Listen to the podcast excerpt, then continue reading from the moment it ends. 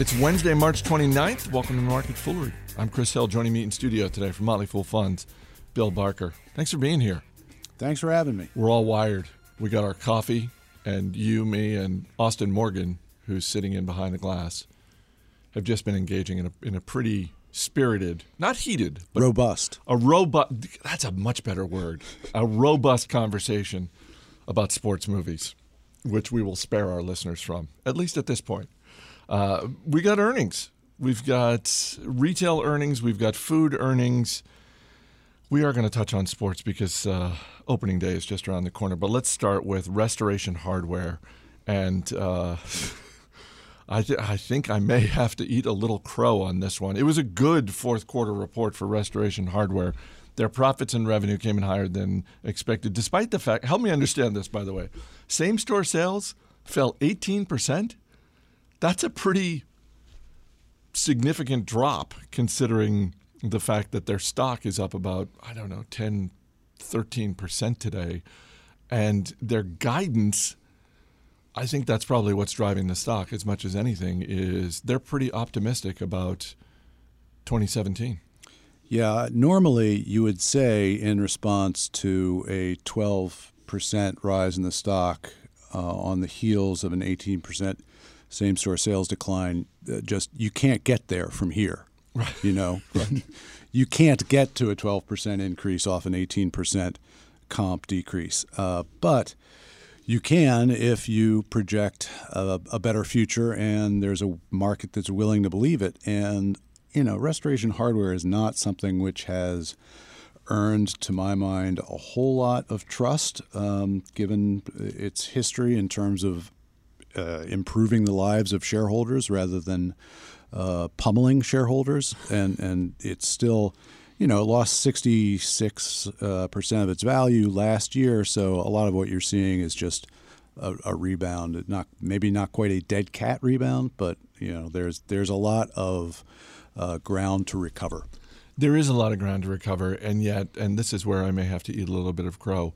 It appears that part of the optimism for this year is around something that I pretty openly mocked last year when it was announced, and I take some small solace in the fact that I was I was not out alone in my mockery of this idea. Were you mocking it all last year?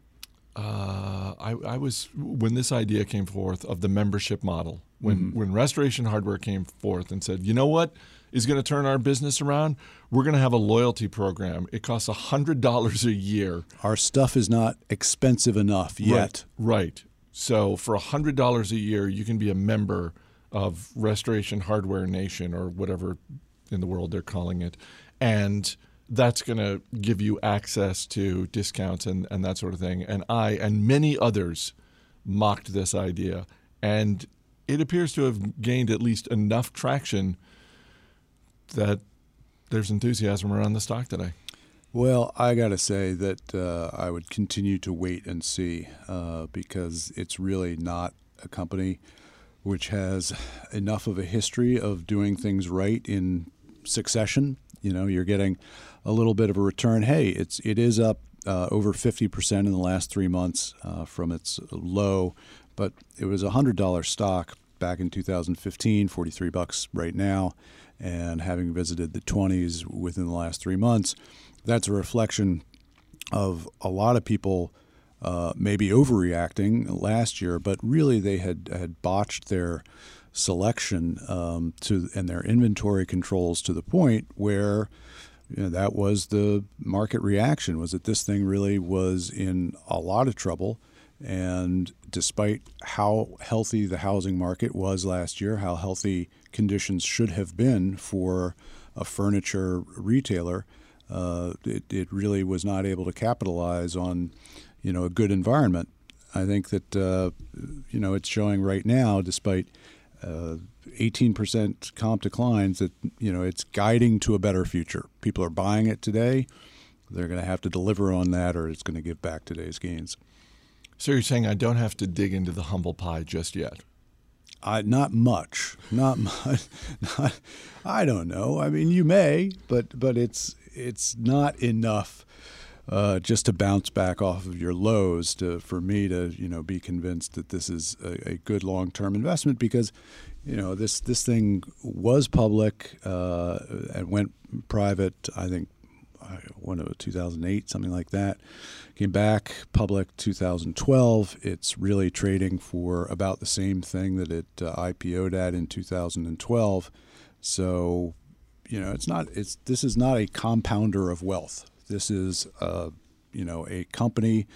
Uh, whose stock visits lots of interesting places, and you know, it's only the companies that build wealth over time that I think are really uh, worth respecting, and maybe it'll do that uh, in the future, but it hasn't uh, from its newest incarnation as a public company. All right, let's move on to fast food. Sonic's second quarter revenue came in lower than expected. Uh, not quite as bad as Restoration Hardware, but uh, Sonic's same store sales falling 7.5%. And yet, their stock up today, and I'm wondering if it's a similar theme in that this is a stock that's been pummeled, maybe not to the degree that Restoration Hardware has been over the last year or so, but is that what we're seeing today with Sonic? That there's enough good here, there's enough positive here that we're going to bid the stock up uh, three, four percent.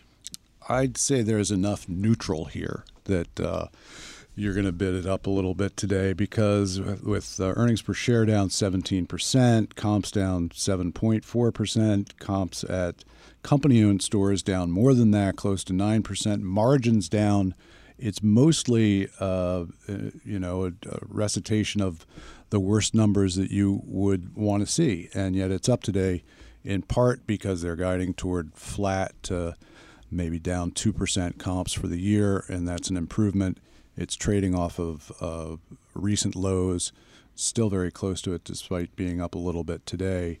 Uh, one thing that it's done that always seems to capture the market's attention is it's been refranchising, selling its uh, company owned operations to the, its franchisees, and it has mostly or entirely completed its uh, goal to do that. It's maintaining a 25% share in the uh, franchised uh, operation, so it, it does have a stake in them.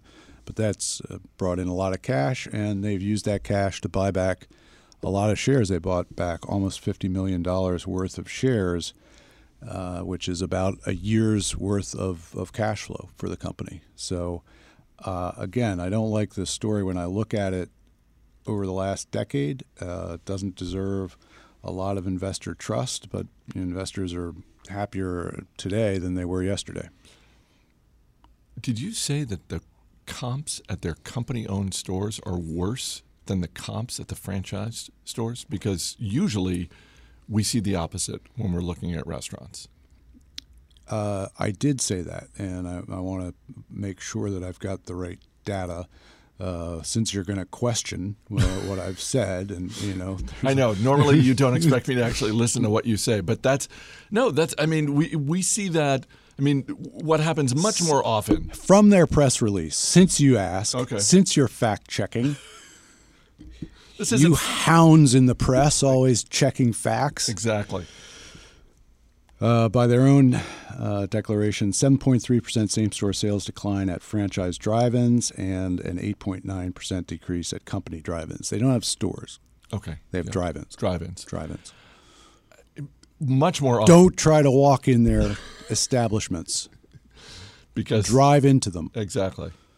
Don't don't drive into the establishments. Just park by the Right. You know, drive through. Drive through. Yes. By drive way, through. Don't drive in. I I've never eaten at a Sonic. I enjoyed their commercials with the two guys in the cars, and I noticed that there was there was some sort of dust up online because they they shot some commercials recently. I guess this, these must have aired during the NCAA basketball tournament, where it's the same two guys from Sonic, and they're talking about Sonic food as they do, but they're standing, they're outside the car, and apparently the company started getting email and reaction on Twitter from people being like, "Whoa, whoa, whoa, whoa! What are what are those guys doing out of the? I don't want to see those guys out of the car. I'm not used to that. I don't like it. Put them back in the car."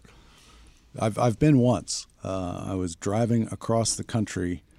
Um, I don't know, about uh, 17 years ago, 18 years ago, something like that, and. Uh, stopped at one, and that was it was in Texas because uh, they didn't have any uh, near where I had lived uh, at the time. So I thought, well, try this out, and it was it was perfectly fine. But again, I haven't been back.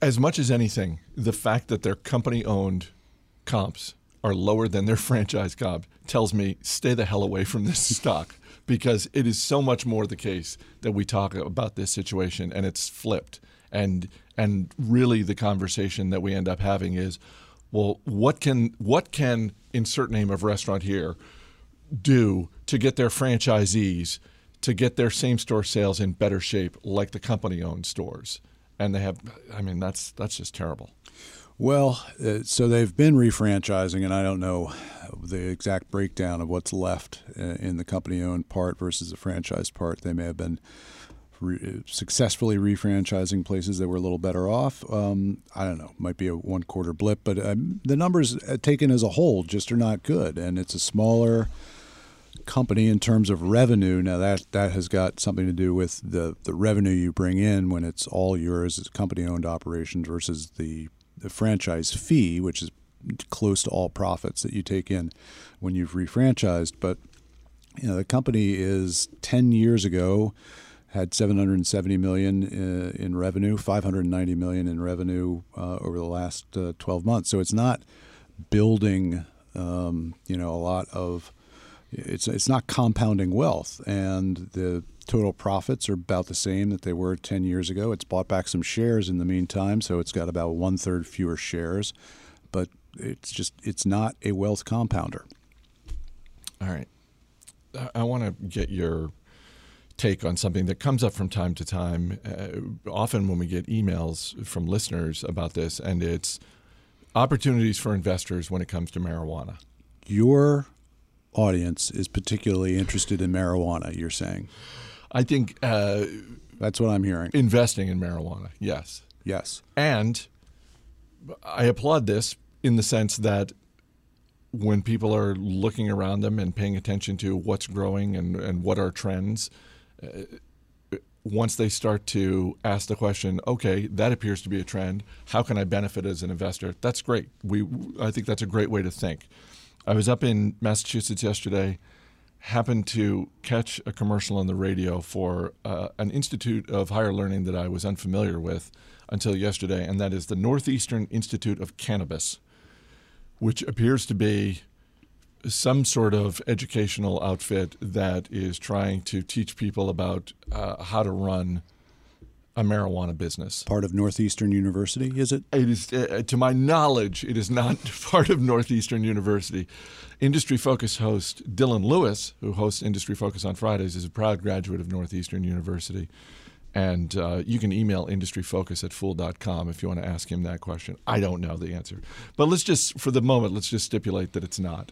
Um, but, but what went through my mind was – oh, this is why we keep getting this question. It's not just when X number of new states pass legislation to allow medical marijuana use or recreational marijuana use. It's stuff like this where here's an advertisement on the radio for, you know, hey, if you want to run a marijuana business, we'll teach you how to do that.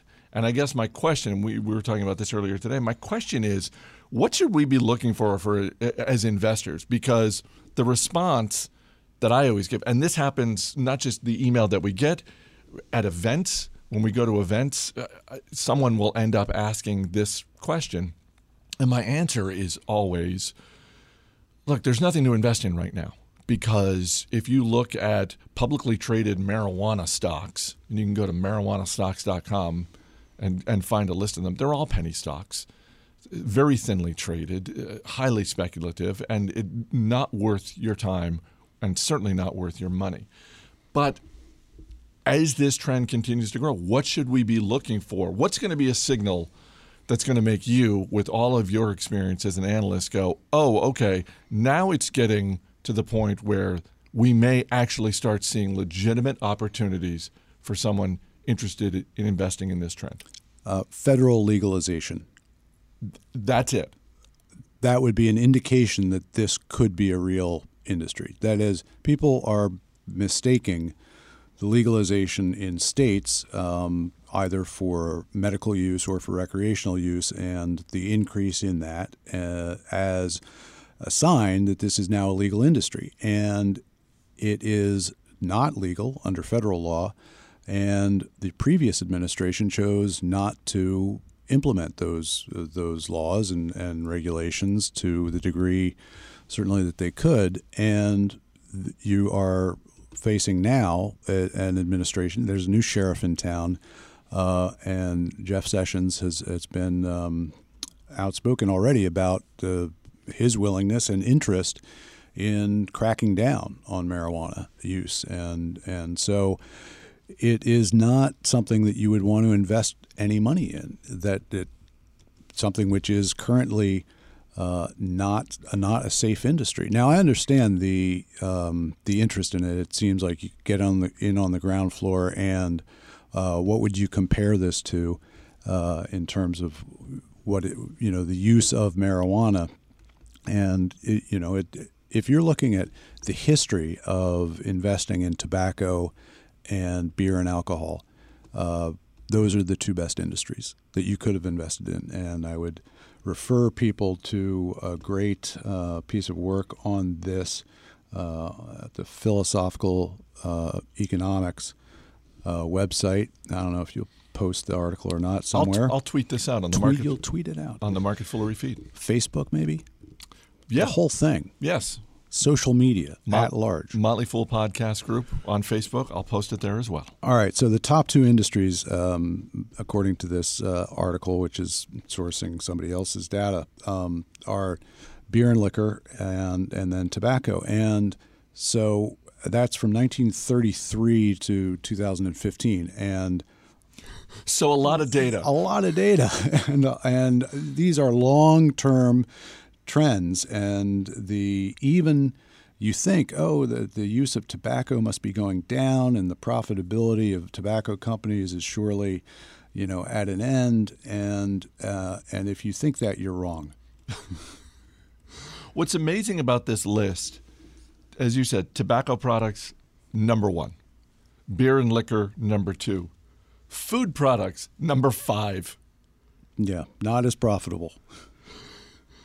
I mean, certainly in a much better position than, uh, you know, apparel or textiles.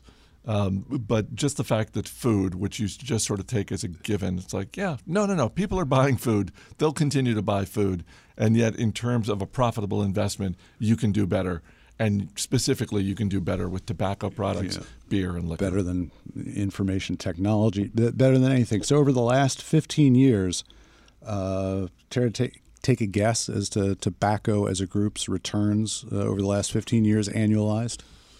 Um, I'll give you a starting point. The market's been up seven percent a year. I'm going to say that not not the market, but the dividends plus capital gain. So investing in the S and P 500 would have given you seven percent a year uh, compounded. I'll go one better. I'll go eight percent. Okay, it's uh, eighteen percent. so I had one digit correct. And the last 15 years have been pretty bad for uh, tobacco in terms of its, uh, you know, uh, acceptance in society and the willingness of um, CV, CVS Health coming CVS. out a couple of years ago and saying we're done, we're done selling tobacco products.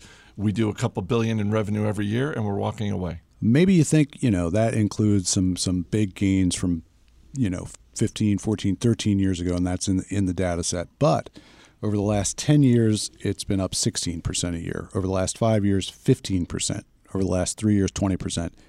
It's not, it's not changing. The profitability, the margins on tobacco are so good that uh, it continues to do very well. And there are, of course, a lot of investors which are precluded from owning it. Um, inst- uh, institutions, uh, a lot of universities uh, have written tobacco out of their investment uh, committee policies.